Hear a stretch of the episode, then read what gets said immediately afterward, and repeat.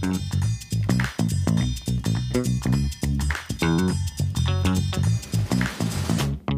morning and a warm welcome to everyone who has joined in this Christmas morning for our service, both who have come physically, who have come together, and even those who are with us online. A warm welcome to everyone on this Christmas morning.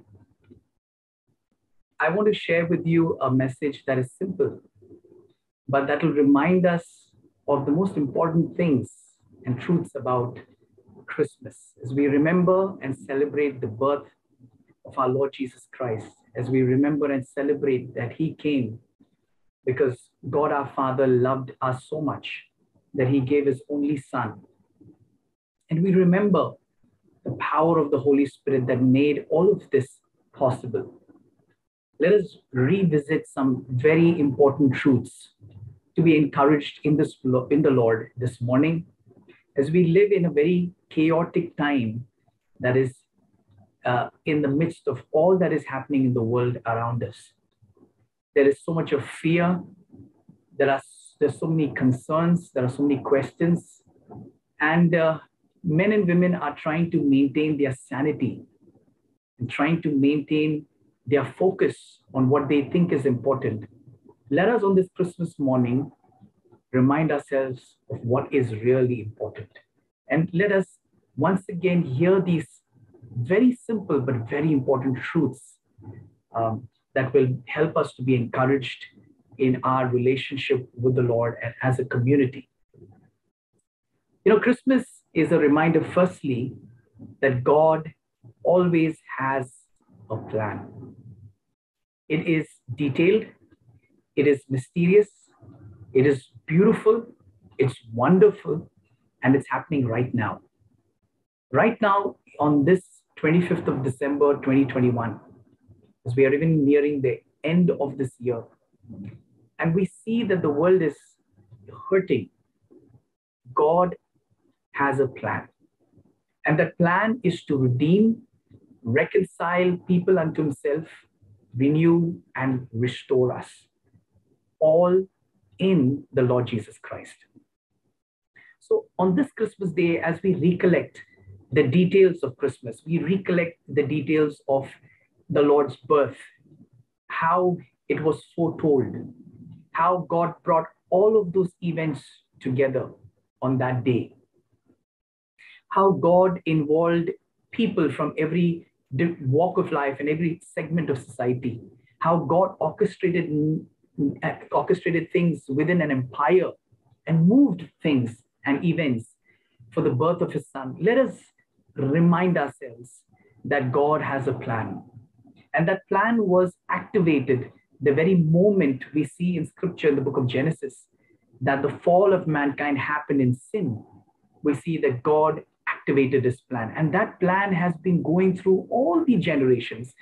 And here we are sitting today and hearing today his message, experiencing his love, his presence, because God has a plan.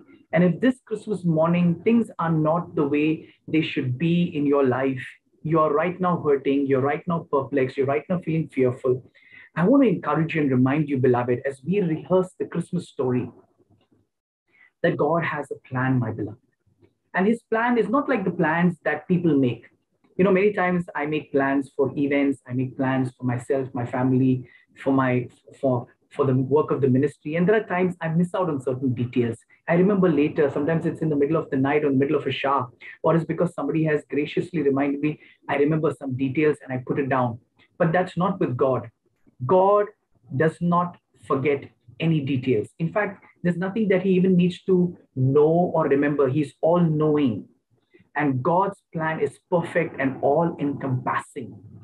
And so, beloved, I want to encourage you this Christmas morning. God always has a plan, and that plan is to redeem. That plan is to reconcile us back to God and keep us reconciled. God's plan is to renew all things.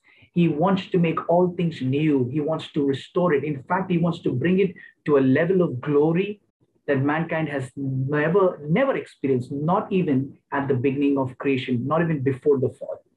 And that is why the new covenant that Jesus has made with us is an eternal, glorious covenant.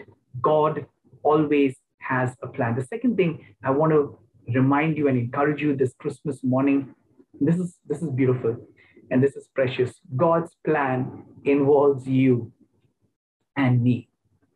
You know, when I look at the details uh, given in the Gospel of Luke, and Luke's Gospel is the Gospel that actually gives us the, the, the most uh, number of details about the Lord's birth. You know, Mark doesn't cover it at all. Uh, John directly goes to the divinity of Jesus. Uh, Matthew, of course, begins with the genealogy, but it is Luke who gives us a glimpse into the details that surrounded um, uh, the birth of Jesus. And uh, as we look at the Luke's gospel and, and when we come uh, to Luke chapter 3 and we see how, you know, Luke names people um, who were in charge, who were high and mighty and prominent in his day. You know, he names the emperor, he names uh, the governors of those regions where uh, you know the work of the Lord was unfolding and, and happening. And uh, he names uh, even the high priests who were in charge, you know, and we see that these uh, high, mighty, prominent, powerful, apparently people who were there right now in that situation were actually mere peripherals and footnotes in the outer frame of God's plan. But God chose the lowly, the humble, and the faithful to be the center stage, to be in the center stage of God's plan and his workings. Uh, dear beloved brothers and sisters, I want us to remember on this Christmas morning what kind of people is God looking for to unpack his plan, to activate his plan, to work with them, in them, through them.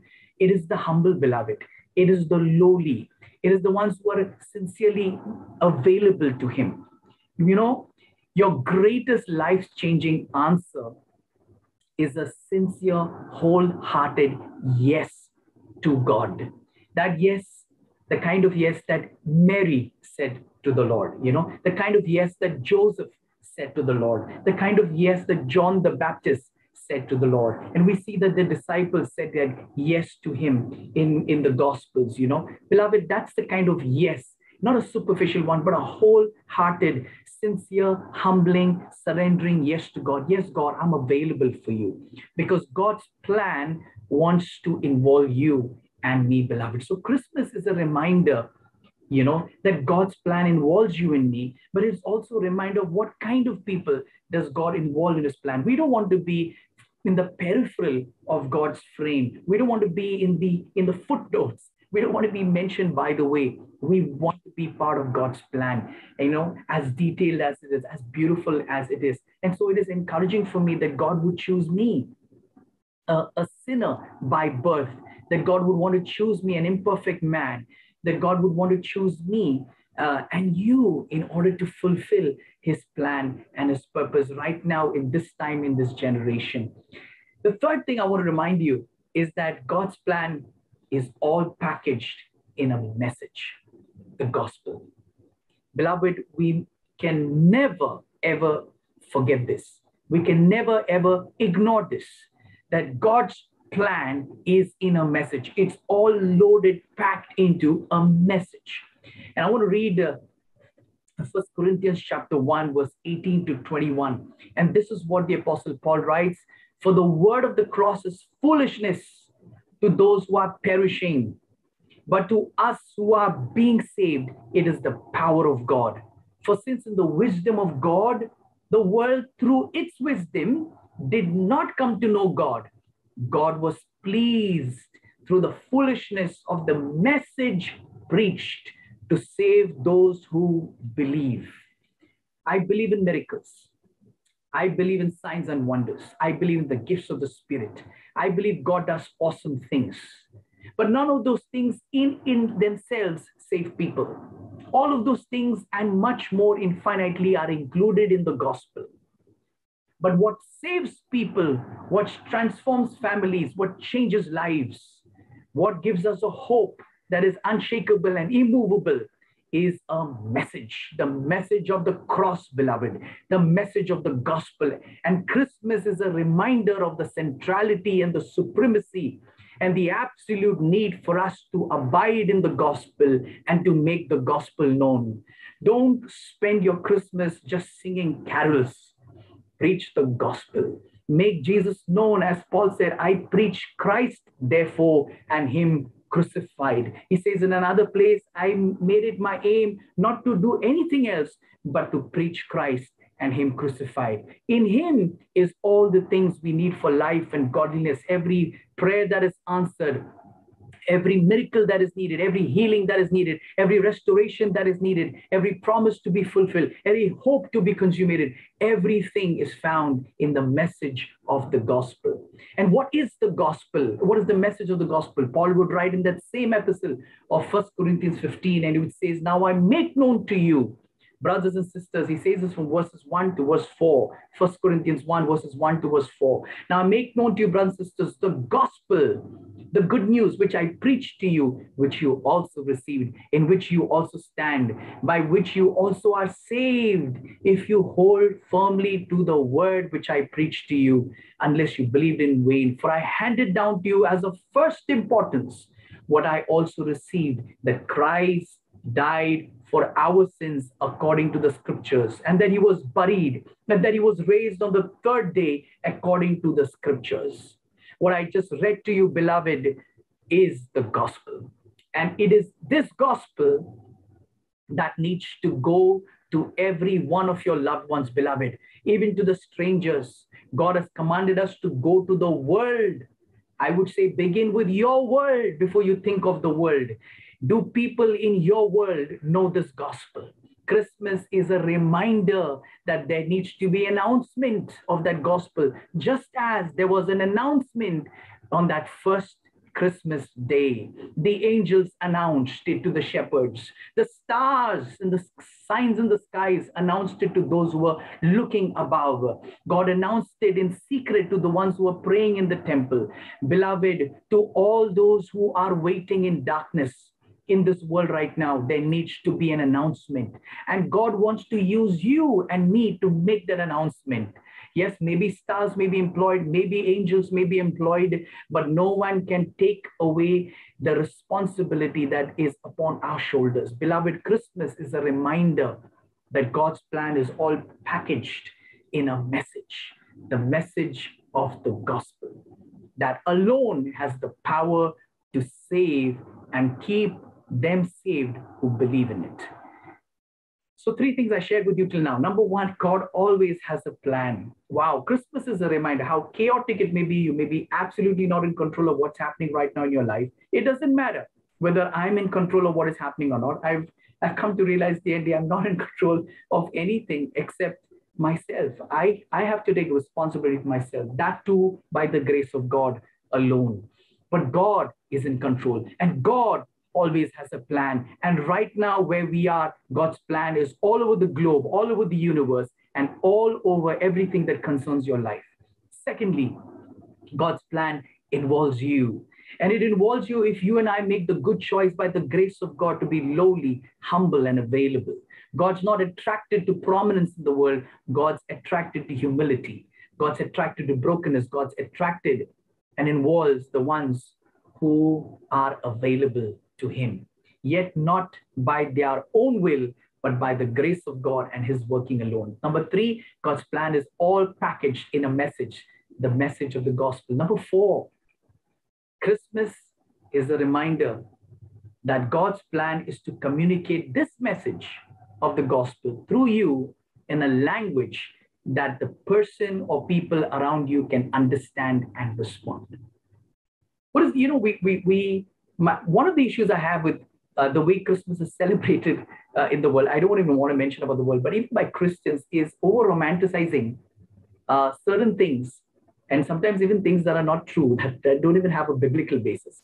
Um, but but in my issue is that when you over romanticize something and you exaggerate things that are probably not even true, you do it at the cost of what is true. You, you ignore the essential details. And what is the most important thing we see in the Gospels you know, look at Luke, you look at uh, Matthew, you see the birth was followed by announcements. In fact, there were announcements before his birth. We, we of course, you know, good Bible students know that his announcement was centuries before. You know, um, that was the emphasis I brought last Sunday in my message that God always foretells. The Bible is the only book, the only book in the planet, on the planet, in the universe that has foretold details.